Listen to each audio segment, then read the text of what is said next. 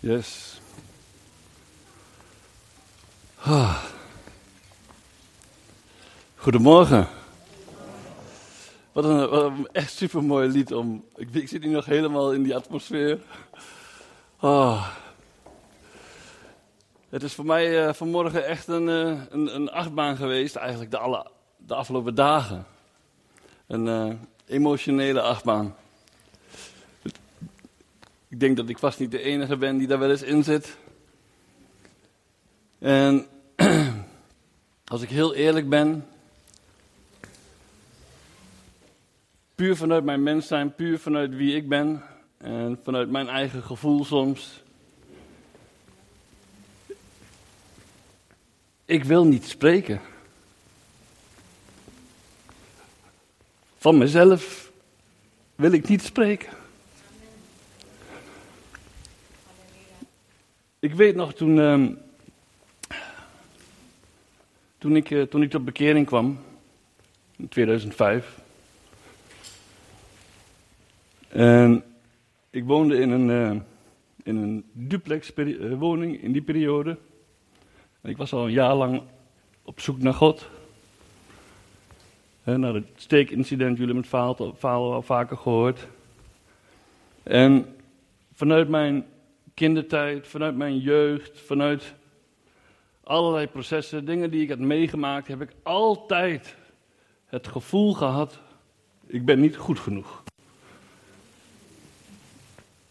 Mensen moeten me niet, mogen me niet. Ik ben in mijn kindertijd op de basisschool bijna alle jaren gepest. Halverwege de basisschool, of nou niet eens, na, na, na drie jaar al, um, gestuurd naar een lomschool, omdat ze niet goed wisten wat ze, wat, wat ze met me aan moesten. Dus als, als een kind voelde ik al constant afwijzing, afkeuring. Ik ben niet goed genoeg. En ik weet dat ik niet de enige ben. Er zijn meer mensen hier die ook af en toe rondlopen met het gevoel van: ik ben niet goed genoeg. Ik, ik voldoe niet. En in de periode toen ik, toen ik net op bekering kwam, man, wat een glorietijd was dat. En tot op de dag van vandaag kan ik getuigen van de goedheid van God. Maar weet je wat het, wat het nare is? Mijn zelfbeeld is eigenlijk niet veel veranderd. Ook nu nog steeds, als ik moet spreken, denk ik nog steeds, ik ben niet goed genoeg. Vraag me aan Galina of mijn vrouw, elke, elke zondag of elke keer dat ik ergens moet spreken, ik ben voor die tijd ben ik doodnerveus. Zit ik soms een uur lang op het toilet. En ik, ik doe dit serieus niet omdat ik het leuk vind. Het kost mij bergen energie. En daarnaast, jullie weten ook van mijn medische situatie. En ik ben niet iemand die dat laat merken, daarmee te koop loopt. Want ik wil gewoon dat mensen Samuel zien. Ik, ik wil niet dat mensen mijn ziekte zien. Wil ik niet. En ik zie uit naar de dag dat God mij verlost van die ziekte, dat ik volledig genezen ben, daar zie ik naar uit. Maar tot die tijd moet ik roeien met de riemen die ik heb. En na deze ochtend toe, ik, was, ik had een thema op mijn hart gekregen. En ik ervoer vanaf dat moment ook zoveel strijd. En vanuit verschillende kanten ontmoediging. Je bent niet goed genoeg. Wie ben jij nou?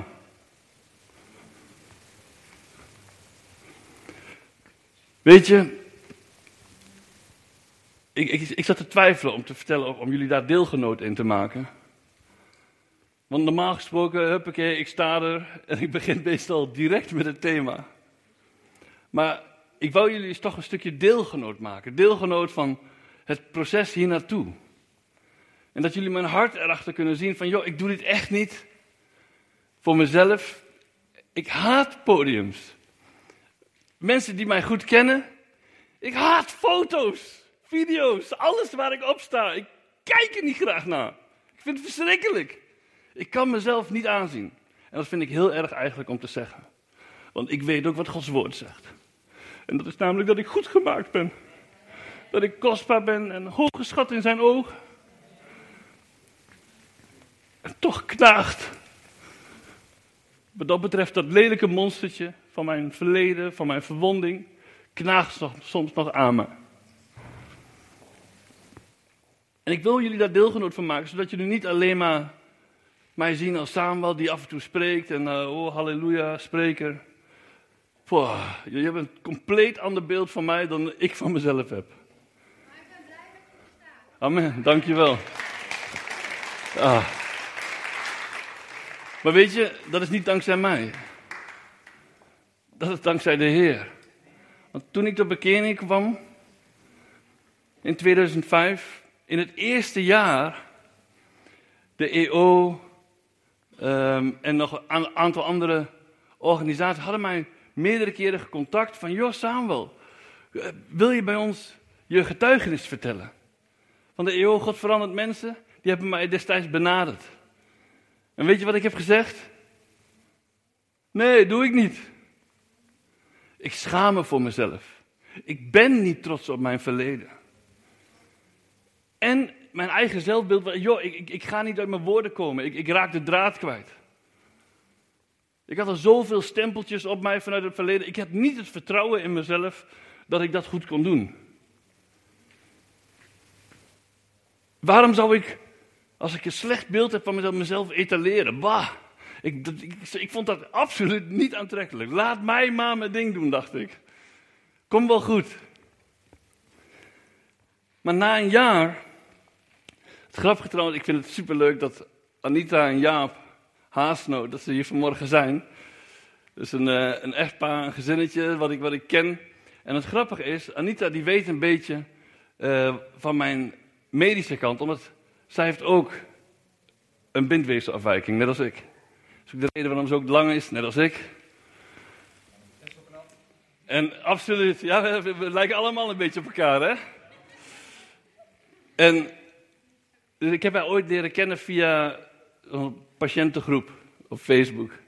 Daar was het toch ongeveer, ja, zoiets. En, en ze is een keer bij mij op bezoek geweest.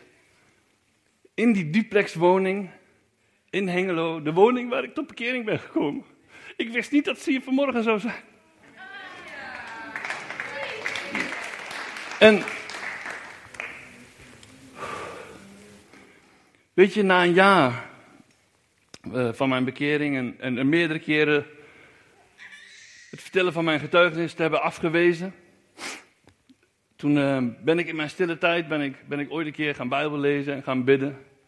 En de Heilige Geest die leidde mij naar het verhaal van Bileam en zijn ezelin. Misschien heb ik het verhaal wel eerder verteld hoor. Want weet je, ik voelde mij altijd als een ezel. En ik dacht dat de maatschappij mij ook zag als een ezel. Ik had ook al vastgezeten en toen, toen ik uit de gevangenis kwam, ja, dan heb je ook al een behoorlijke stempel. Ben je een beetje uitgekotst door de maatschappij, zeg maar. Dat gevoel heb je. En ik had een gigantisch minderwaardigheidscomplex, maar God wist precies welk verhaal ik nodig had om mij in beweging te brengen. Om mij mijn mond open te laten trekken. En ik las dat verhaal van Beleam en de ezelin. Nou, je kunt je voorstellen als je dat, dat verhaal leest. Je hebt het nou niet veel vaker gelezen. Dat je denkt van, ja, dat is een vaag verhaal. Ik kan daar niet zoveel mee. Weet je wel, een tovenaar die gaat praten met een ezel. Eh, wat is dit voor verhaal? En de Heilige Geest die sprak tot mij en die zei, Samuel, als ik kan spreken door een ezel, kan ik het ook door jou. En geloof me, die ezel kon het niet van zichzelf. Helemaal niet. Het was puur iets wat hem gegeven werd. God opende zijn mond, staat er letterlijk. En God wou ook dat ik mijn mond zou opentrekken. En ik moet mij niet zoveel zorgen maken over wat ik moet zeggen. En weet je, want als we naar onszelf kijken, dan denken we altijd: ik ben niet goed genoeg.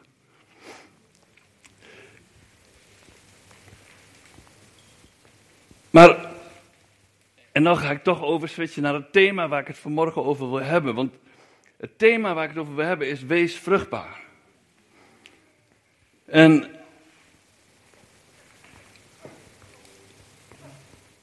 het is heel goed om om de zoveel tijd even jezelf te onderzoeken. En om, om, om, om te kijken van, ben ik nog vruchtbaar? Draag ik, draag ik nog vrucht? Kom, kom ik nog in beweging? En wanneer we het vanuit geestelijk oogpunt gaan, gaan zien, weet je, het heeft niet alleen maar te maken met mensen tot Jezus brengen. Dat, is, dat zijn niet de enige vruchten, gelukkig. Maar ik wil het dus met jullie hebben over wees vruchtbaar. We gaan eerst eventjes een heel mooi Bijbelgedeelte lezen, maar en dat is ook wel de reden waarom het een beetje op me drukt, is omdat in dit, dit Bijbelgedeelte zit ook een, een toch wel best wel heftige waarschuwing. En ik wil met jullie naar Johannes. Johannes hoofdstuk 15.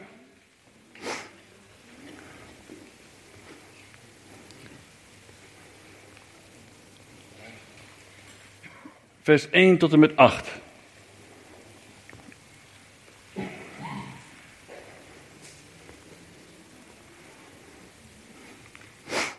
De Heer Jezus die vertelt hier een gelijkenis. En hij zegt, ik ben de ware wijnstok. En mijn vader is de wijngaardenier. Elke rank die in mij geen vrucht draagt, neemt hij weg. En elke rank die vrucht draagt, reinigt hij opdat zij meer vrucht draagt. U bent al rein vanwege het woord dat ik tot u gesproken heb. Wacht even, dit is ook zo'n belangrijk geheim. Want heel vaak denken we, weet je, Heer, ik kan pas uitstappen wanneer ik goed genoeg ben. Heer, ik, ik, ik kan pas voor u bezig gaan wanneer ik, wanneer ik mijn onzekerheden overwonnen heb. Heer, ik kan pas uitstappen wanneer ik rein en heilig genoeg leef. Ik, ik leef nog niet goed genoeg. Wie, wie kent dat gevoel? Ik wel. Maar hier staat, jij bent al rein vanwege het woord dat ik tot u gesproken heb. Het is niet door ons eigen kunnen en door ons eigen goed doen en door onze eigen kracht, of door het houden van alle, aan allerlei regeltjes, daardoor worden we niet rein. We worden rein door het woord wat Jezus over jouw leven heeft uitgesproken. En dan zegt hij: Blijf in mij en ik in u. Zoals de rank geen vrucht kan dragen uit zichzelf, als hij niet in de wijnstok blijft, zo ook u niet, als u niet in mij blijft. Ik ben de wijnstok, u de ranken. Wie in mij blijft en ik in hem, die draagt veel vrucht. Want zonder mij kunt u niets doen. Zonder Jezus zijn we bij voorbaat al reddeloos verloren.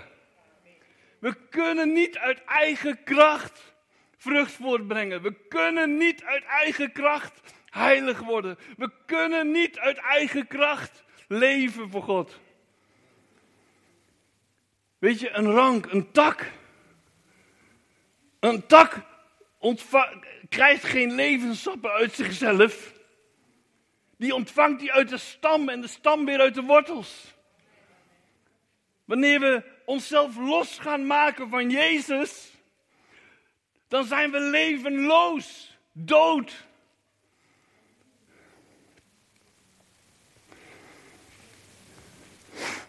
Als iemand niet in mij blijft, wordt hij buiten geworpen zoals de rank en verdord. En men verzamelt ze en werpt ze in het vuur en ze worden verbrand. En dan komt het, als u in mij blijft en mijn woorden in u blijven. dit is zo'n mooie belofte. Vraag wat u maar wilt en het zal u ten deel vallen.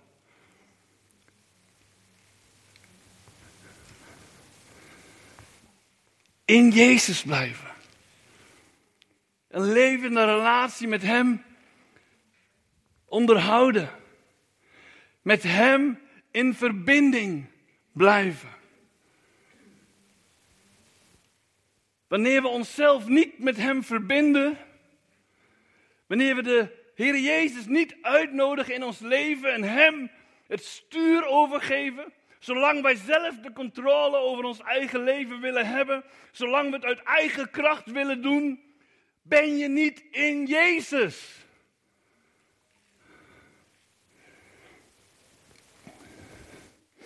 Hierin wordt mijn Vader verheerlijkt. Dat u veel vrucht draagt en mijn discipelen bent.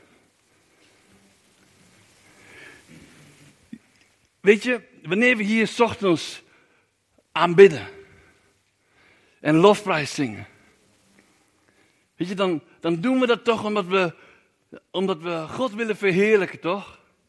Omdat we de zoon willen verhogen, toch? Maar als je het werkelijk wil gaan doen in elk aspect van jouw leven, blijf dan in Jezus. Wees een leerling van Hem. Doe wat Hij zegt. En draag vrucht. En God de Vader, Hij geniet ervan. Wanneer we dan bij Hem komen en Hem om dingen gaan vragen. En Hij wil het ons geven. Wat een mooi bemoedigend woord. We hebben een God. We hebben een God die naar ons wil luisteren. We hebben een God aan wie we dingen mogen vragen. En dat niet alleen, Hij wil het ook geven. Die almachtige God, die grote, heilige God, hoog verheven boven alles, die, die alles geschapen heeft. De aarde is zijn voetenbank, de sterren heeft hij op zijn plek gezet. Die grote God wil jou geven de wensen van je hart. Wauw. En het enige wat we daarvoor mogen doen, is onszelf verbinden met Jezus. In Hem blijven. Hem betrekken in elk aspect van ons leven. Na het verhaal van Bileam en zijn ezelin, vanaf dat moment, elke keer wanneer ik werd gevraagd van Samuel, wil je getuigenis geven of wil je komen spreken, heb ik nooit meer nee gezegd. En dat doe ik niet omdat ik het dus zelf graag wil, omdat God mij daartoe geroepen heeft. En God wil dat ik vruchtbaar ben. Dat ik wat doe met de gaven die hij mij gegeven heeft. Een gave die heb je niet van jezelf. In het woord gave zit het woord geven. Het is je gegeven. Het is niet van jezelf. En daarom klonk het, misschien een beetje raar toen ik vanmorgen zei van ik wil niet spreken. Maar ik spreek omdat God mij daartoe geroepen heeft. En omdat ik mijn eigen vlees, mijn eigen ik, elke dag weer aan het kruis wil nagelen. Want het gaat niet om mijn wil. Mijn, mijn verlangen is dat zijn wil gaat geschieden, ook al begrijp ik die heel vaak niet. Het vruchtbaar zijn is iets wat God al vanaf het begin van de schepping eh, als blauwprintje erin gelegd heeft. Het is een van de, van de kernzaken waar, waar het bij God om draait. Vruchtbaar zijn. Er zijn heel veel dingen waarover we kunnen soebatten. Over de jotta en de titel. Maar ik zal je zeggen. Er zijn een aantal dingen die gewoon bij een, bij een kind van God essentieel zouden moeten zijn. Nou, ten eerste is dat liefhebben en vrucht dragen. Zonder die dingen zijn we van God los. In Genesis hoofdstuk 1, vers 28 en 29 staat het als volgt. Het is vanaf het begin van de schepping al. En God zegende hen en zei tegen hen: Wees vruchtbaar, word talrijk, vervul de aarde, onderwerp haar en heers over de vissen van de zee, over de vogels in de lucht en over al de dieren die over de aarde kruipen. En God zei: Zie, ik geef alle zaaddragende gewas dat op heel de aarde is, en alle bomen waaraan zaaddragende boomvruchten zijn, dat zal u tot voedsel dienen. Het mooie vind ik dat het dus in één gedeelte gewoon gezegd wordt. Vruchtbaar zijn houdt dus niet alleen maar in kinderen krijgen. Vruchtbaar zijn houdt ook in vruchtbaar zijn in de dingen die je onderneemt. In de voedsel die je verbouwt. In de verantwoordingen die God jou gegeven heeft. God wil dat je vruchtbaar bent. In elk aspect van jouw leven. In alles wat hij jou gegeven heeft. Als je hier kijkt naar de grondtekst, naar de Hebreeuwse grondtekst, dan staat hier het woordje. En ik, zeg, ik spreek het verkeerd uit hoor, want ik ben geen, uh, kan geen Hebreeuws. En er zitten een aantal leestekens bij, dus ik zeg het 100% verkeerd. Bij para. En het betekent het dragen van fruit, letterlijk. Maar ook voortbrengen, groeien, toenemen en, um, en, en gewoon vruchtbaar zijn. Maar het is dus niet alleen maar in de voortplanting, maar ook in jouw eigen geestelijke groei, in het vermeerderen, dus ook in geestelijke zin, in het vermeerderen van je kennis, in wat we ondernemen, et cetera. Maar weet je wat, wat, wat best wel lastig is? Want om vruchtbaar te zijn, heb je een goede bodem nodig. Boeren weten dat. daarom doen ze ook elk voorjaar, voordat ze gaan zaaien, wordt de grond bemest. Want de grond moet goede grond zijn, toch? De grond moet, moet, moet alle voedingsstoffen bevatten, zodat het ook werkelijk vrucht kan voortbrengen. Snappen jullie de vergelijking? We hebben een vruchtbare grond nodig. Zonder vruchtbare grond heb je nog steeds geen vrucht. Je kunt niet vanuit niets vrucht krijgen. En weet je wat die vruchtbare bodem is? De Bijbel die, gaat, die, die schrijft daarover. Een vruchtbare bodem, dat is de liefde. In het Grieks gezien de agape-liefde. De liefde is de vruchtbare bodem. En ik ga met jullie naar Johannes. Johannes hoofdstuk 15.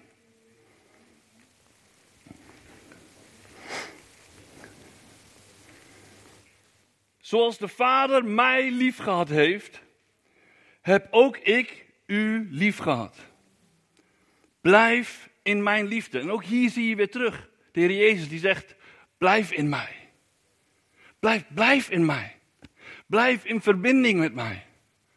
Wij kunnen niet zeggen van, ja weet je wat, Heer Jezus, ik, ik, ik blijf wel in, in dit deel van u, maar dat liefdevolle deel van u, dat wil ik niet. We kunnen niet half in Jezus blijven. Het is of alles van Jezus, of niks van Jezus. En de Bijbel zegt heel duidelijk: God is liefde. Dus als God liefde is, dan moeten wij ook blijven in de liefde. Dus zoals de Vader mij lief gehad heeft, heb ik u ook lief gehad. Blijf in mijn liefde.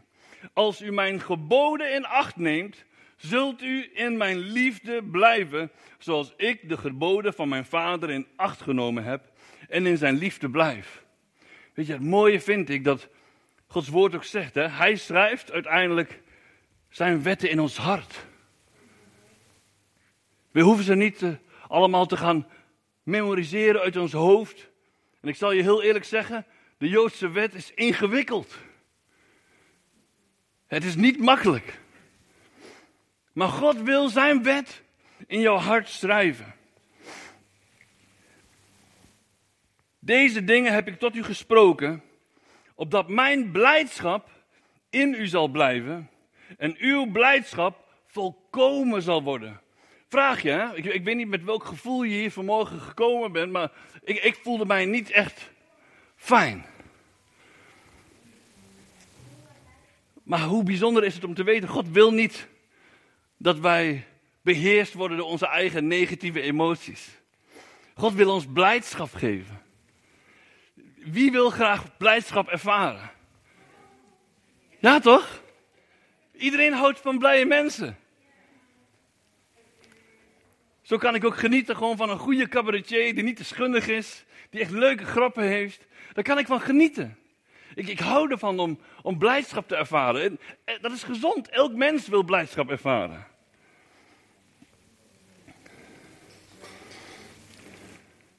Dit is mijn gebod, dat u elkaar lief hebt, zoals ik u lief gehad heb. En echt waar, hier zegt hij wat. Hij geeft ons hier de opdracht om elkaar lief te hebben. Met een bereidwilligheid om ons leven voor de ander te geven. Hoe? Hoe? Wie, wie vindt dat makkelijk? Nou, ik, ik echt niet. Dat durf ik gelijk mijn hand in de lucht te zetten. Ik vind dat niet gemakkelijk. Maar je wil wel iedere dag aan het kruis genageld Daarvoor zijn we geroepen. Om onszelf aan het kruis te ons eigen ego. Maar betekent dat dat ons eigen vlees er niet meer is? Paulus schrijft heel duidelijk. Elke, ehm, ehm, het, elke keer wanneer ik het goede wil doen, is het slechte mij nabij. Oftewel, er is een worsteling tussen de geest en het vlees. En wie laten we heersen? Wie laten we leiden? En ieder die wordt geleid door de geest Gods, zijn zonen God. En dat is geen Bijbelgedeelte van, nou weet je wat, je hebt geen last van je vlees, het bestaat niet meer. Tuurlijk niet. Het is een, een dagelijkse strijd, het is dagelijks een kruis die we mogen opnemen. En toch zegt de Heer Jezus dat we elkaar mogen liefhebben met een liefde waar we ons leven voor een ander over hebben. Want niemand heeft een grotere liefde dan deze, namelijk dat iemand zijn leven geeft voor zijn vrienden. U bent mijn vrienden als u doet wat ik u gebied. Ik noem u niet meer dienaren, want een dienaar weet niet wat zijn heer doet. Maar ik heb u vrienden genoemd, omdat ik u alles wat ik van mijn vader gehoord heb, bekendgemaakt heb. Niet u hebt mij uitverkoren, maar ik heb u uitverkoren. En ik heb u ertoe bestemd dat u zou heen gaan en vrucht dragen. Wauw. Dit, het is onze bestemming. Hier heeft de Heer Jezus ons voor bestemd. Om vrucht te dragen. Om heen te gaan. Om de wereld in te gaan en vruchtbaar te zijn. In alles wat we ondernemen. God wil niet dat we thuis op een stoel blijven zitten van, oh, we zitten in de eindtijd. Oh, en nu? Ik blijf zitten waar ik zit en ik verroer me niet. Wat doe jij, buurman? Ik weet het niet hoor. Straks doen ze me pijn. Nee. We zijn geroepen om heen te gaan en om vruchtbaar te zijn.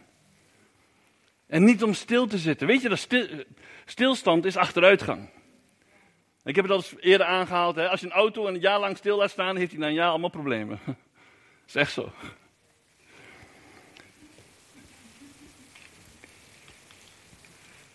Dus ik heb u bestemd dat u zou heen gaan en vrucht dragen en dat uw vrucht zou blijven, opdat wat u ook maar van de Vader vraagt, in mijn naam, hij u dat geeft. Weer die belofte. Dit gebied ik u, dat u elkaar lief hebt. Hier wordt heel duidelijk neergezet dat liefde de vruchtbare bodem is om vrucht te dragen. Zonder de liefde kunnen wij geen vrucht dragen. Wow.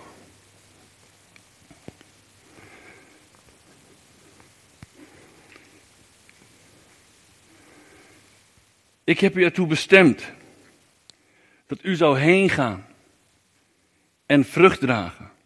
En dat uw vrucht zal blijven. En, en dan gaat hij nog iets verder. En dan in het laatste vers. Dit gebied ik u. Dat u elkaar lief hebt. Wil jij vrucht gaan dragen? Doe dat vanuit de liefde. Doe dat met liefde. Met liefde voor God. Met liefde voor jezelf. Maar ook met heel veel liefde voor je broeder en zuster. En voor de mensen in de wereld die verloren dreigen te gaan. Want weet je, diezelfde liefde heeft ook de wereld lief. Daarom staat er ook in Johannes hoofdstuk 3, vers 16. Want alles door lief had God deze wereld, dat hij zijn enige geboren zoon gegeven heeft. Opdat een ieder die in hem gelooft niet verloren gaat, maar eeuwig leven hebben. Wat een liefde. Diezelfde liefde vraagt God van ons. En diezelfde liefde maakt dat wij vruchtbaar kunnen zijn. Maar wow.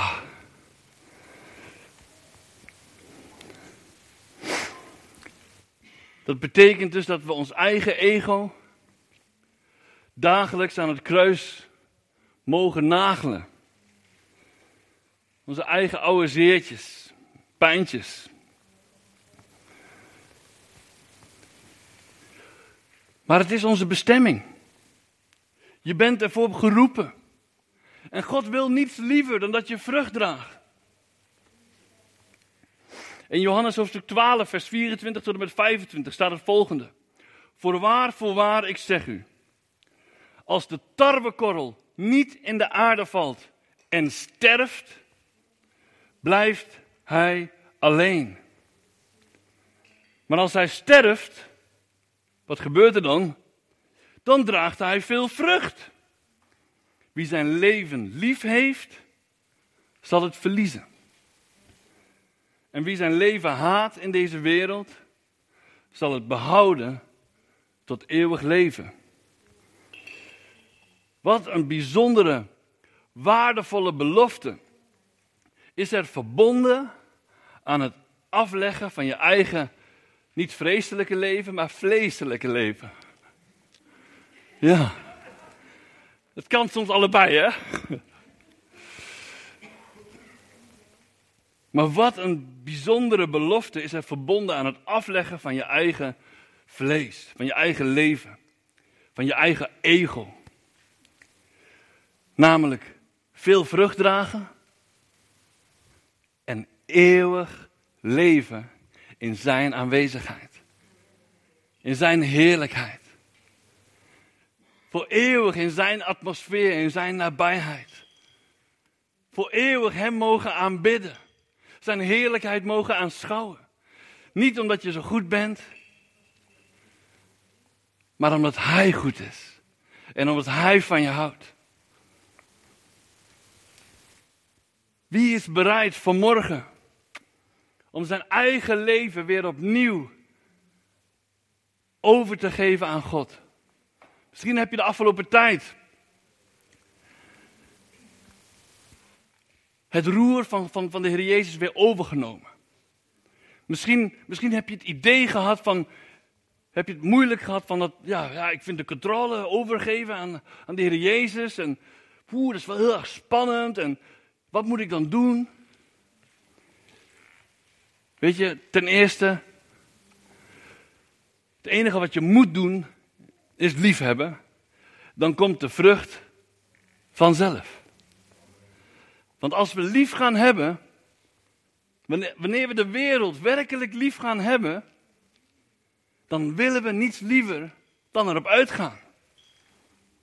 Dus wanneer jij vanmorgen wil zeggen, Heer, ik wil mijn leven weer opnieuw aan u geven, weet je, dan geeft hij jou daar iets voor terug. Dan geeft hij jou daar zijn liefde voor terug. Hij wil jou compleet van top tot teen vervullen met zijn liefde en jou de kracht geven om erop uit te gaan. En je hoeft niet na te denken over de dingen die je moet gaan zeggen, want Hij wil de woorden in jouw mond leggen. Wij maken ons zo vaak zorgen over, oh, wat moet ik zeggen? En misschien zeg ik het wel verkeerd. Ik zeg heel vaak dingen verkeerd. Ook in mijn spreken. Ik weet niet, ja, afgelopen jaren is heel veel op YouTube gezet. En ik ben iemand van, ja, ik, maak wel eens van die, van die, van die, van die woordfoutjes. of dan heb ik dat ik namen verwissel, of wat dan ook. Mijn, mijn spreken is zeer, zeer ehm, onderhevig aan, eh, aan grammaticale fouten. Iemand die, eh, die gesteld is op een goede grammatica, die, die houdt niet van een preek van mij. Dat kan ik je nu al op een briefje geven. Maar ik hoop dat we vandaag de essentie van de boodschap horen. Maar om die liefde werkelijk te kunnen ontvangen, dan betekent dat dat we moeten sterven aan onszelf.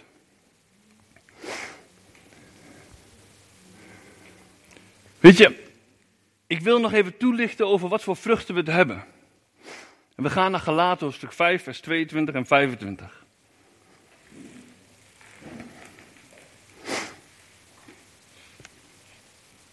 Galaten hoofdstuk 5, vers 22 tot en met 25. De vrucht van de geest is echter liefde, blijdschap, vrede, geduld, vriendelijkheid, goedheid, geloof, zachtmoedigheid, zelfbeheersing. Daartegen richt de wet zich niet. Maar wie van Christus zijn, oftewel wie in Christus zijn, hebben het vlees met zijn hartstochten en begeerten gekruisigd. Als wij door de geest leven, laten we dan ook door de geest wandelen. Hoe? Wie is bereid om te gaan wandelen vanuit de geest, om werkelijk uit te stappen? Om, om uit te stappen op het moment dat je aan het winkelen bent en je ziet iemand voorbij komen en je denkt van hé, hey, die kan wel wat genade of liefde gebruiken. Ik zie heel vaak mensen om me heen waarvan ik denk van zo, die kunnen wel wat genade en liefde gebruiken. Amen. En op dat moment heeft God jou in de nabijheid van die persoon geplaatst. Wat doe je ermee? Sluit je je hart en loop je verder? Wetende dat diegene verloren dreigt te gaan. Nogmaals, geen één dag is voor ons gegarandeerd. Voor mij niet, voor jullie niet, voor niemand niet. Morgen kan het over zijn. En voor die persoon die jij vandaag spreekt, kan het morgen ook over zijn. En dan hebben wij de gelegenheid gehad. En daarom vraagt God van ons. Hij, wil jou de liefde geven voor die mensen. Zodat we onze mond durven open te trekken. Weet je, wanneer de vruchten die we net gelezen hebben, wanneer die zichtbaar worden, liefde, blijdschap, vrede, geduld, vriendelijkheid, goedheid, geloof, zachtmoedigheid, zelfbeheersing, weet je wel, allemaal dingen die in de wereld bijna ontbreken tegenwoordig. Het gaat allemaal van, joh, lekker losgaan, volg je gevoel, denk aan jezelf. Dat, dat is waar de, wereld om draait, jongens. Het draait om ikke, ikke, ikke en de rest kan stikken. Het is het tegenovergestelde van de vruchten van de geest. Laten wij geheel anders zijn, alstublieft. Weet je wat ik het mooie vind? In de natuur. Wie heeft. Ja, voordat ik iets verkeerd. Er zal vast wel eens een appel geweest zijn zonder pitjes. Maar de meeste appels hebben pitten. Toch? De meeste appels hebben zaad. Maar weet je, vruchten. En daar hoeven we dus niks voor te doen, hè? Vruchten brengen zaad voort. Dat is een mooi beeld, hè? Als de, de vruchten van de geest zichtbaar worden in jouw leven, dan brengt dat zaad voort. En daar hoef je niks voor te doen, je hoeft alleen maar vruchten te hebben. Zolang je vruchten hebt, breng jij als vanzelf zaad voort. En dat zaad wordt weer geplant in het hart van een ander. Weet je, die vruchten, die zijn aangenaam. Weet je, wie houdt er niet van lekkere vruchten? Ja, ik hou van mango. Ik heb zes jaar gewoond in Curaçao. Oh, heerlijk. Mango, we hadden dicht bij ons huis, hadden we gewoon in het wild een mangobos. Echt een bos. Bos met alleen maar mangobomen. En om de paar maanden vielen er weer mango's uit de boom. Was echt fantastisch. Was echt heerlijk. En ja, andere mango's als hier in de supermarkt. Serieus, echt beter. maar die mango's waren lekker zoet en sappig. En die bomen waren groot en hadden veel schaduw. Echt genieten. Ik genoot, wij gingen regelmatig wandelen in dat bos. En die mango's die willen zoet. Weet je, zo wil de wereld ook dat wij zijn voor de wereld. Zo wil God ook dat we zijn voor die wereld. Dat is een verspreking, hè. Zo wil God ook dat wij zijn voor de wereld. Dat wij een plek zijn waar mensen oh, beschutting vinden. Waar mensen op, tot kracht kunnen komen. We kunnen proeven van onze vruchten en nieuwe energie krijgen. En, en, en dat ze jouw vruchten proeven en denken van, oh, oh wat is dit heerlijk. Wauw, hier moet ik meer van hebben. En God wil graag dat die vruchten zichtbaar worden, zodat de wereld om ons heen proeft dat God goed is. En wanneer ze dat vrucht eten, dan, dan krijgen ze zaad binnen. Het zaad van geloof, want God wil graag ook zijn zaad. Hij wil zijn woord planten in de harten van die mensen. Vrucht brengt, want in de Bijbel wordt uh, zaad wordt vergeleken met het woord van God. Wanneer wij vruchten voortbrengen, dan brengen wij ook het woord van God voort. En we geen, niet, nogmaals, dat gaat als vanzelf. En ik wil afsluiten met Johannes hoofdstuk 4. Sorry dat het zo uitloopt.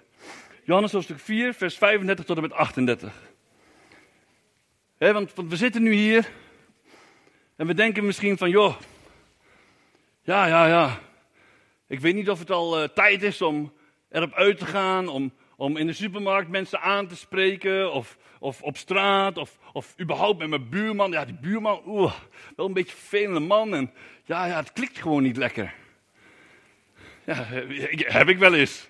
Ik heb een buurvrouw, dat klikt niet zo lekker. Maar ik probeer echt uit het onderste van mijn tenen, probeer ik altijd echt alle liefde vandaan te halen. Om die mevrouw maar gewoon te zegenen. ik moet het soms zo meteen, ja heel eerlijk. In Johannes hoofdstuk 4, vers 35 tot en met 38 staat: Zegt u niet, nog vier maanden en dan komt de oogst? Zie, ik zeg u, sla uw ogen op en kijk naar de velden, want ze zijn al wit om te oogsten.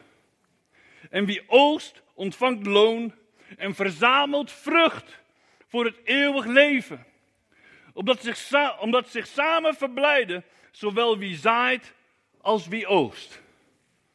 Want hierin is de spreuk waar. De een zaait, de ander oogst. Ik heb u uitgezonden om te oosten waarvoor u zich niet hebt ingespannen. Anderen hebben zich ingespannen en u hebt de vrucht van hun inspanning binnengehaald. Dus we kunnen nooit onszelf een klopje op de schouder geven. Van kijk eens, kijk eens welke mensen ik bij de Heer heb gebracht. Ik ben jarenlang actief geweest binnen straatevangelisatie. En vandaag de dag zijn er bedieningen van mensen die bij mij op straat op parkering zijn gekomen. Ik, ik, ik loop er niet meer te koop, ik ga ook nooit geen namen noemen, doe ik niet. Want het gaat, het, ik heb er geen moeite voor gedaan. Er zijn ook andere mensen die hebben gezaaid. Ik, ik heb gewoon puur het geluk en het toeval gehad dat ik er mocht zijn, dat ik beschikbaar was. En zo wil God in ieder van ons gebruiken. Jou, mij, denk niet van jezelf, ik ben niet goed genoeg. Denk niet van jezelf, ik ben te min, ik ben minder waardig. Ik ben nog niet heilig genoeg, ik ben nog niet goed genoeg. Net zoals ik, mijn vlees zegt dat dagelijks tegen mij. En ik zeg dagelijks tegen mijn vlees: Ik ben kostbaar en heilig en hooggeschat in zijn ogen. Weet je wanneer de duivel jou probeert aan herinneren van wie je wel niet bent vanuit je verleden? Dan mag je hem aan herinneren wie jij bent in Christus. Dus of je nu zaait of oogst, of je nu ook oogst wat je zaait, of niet.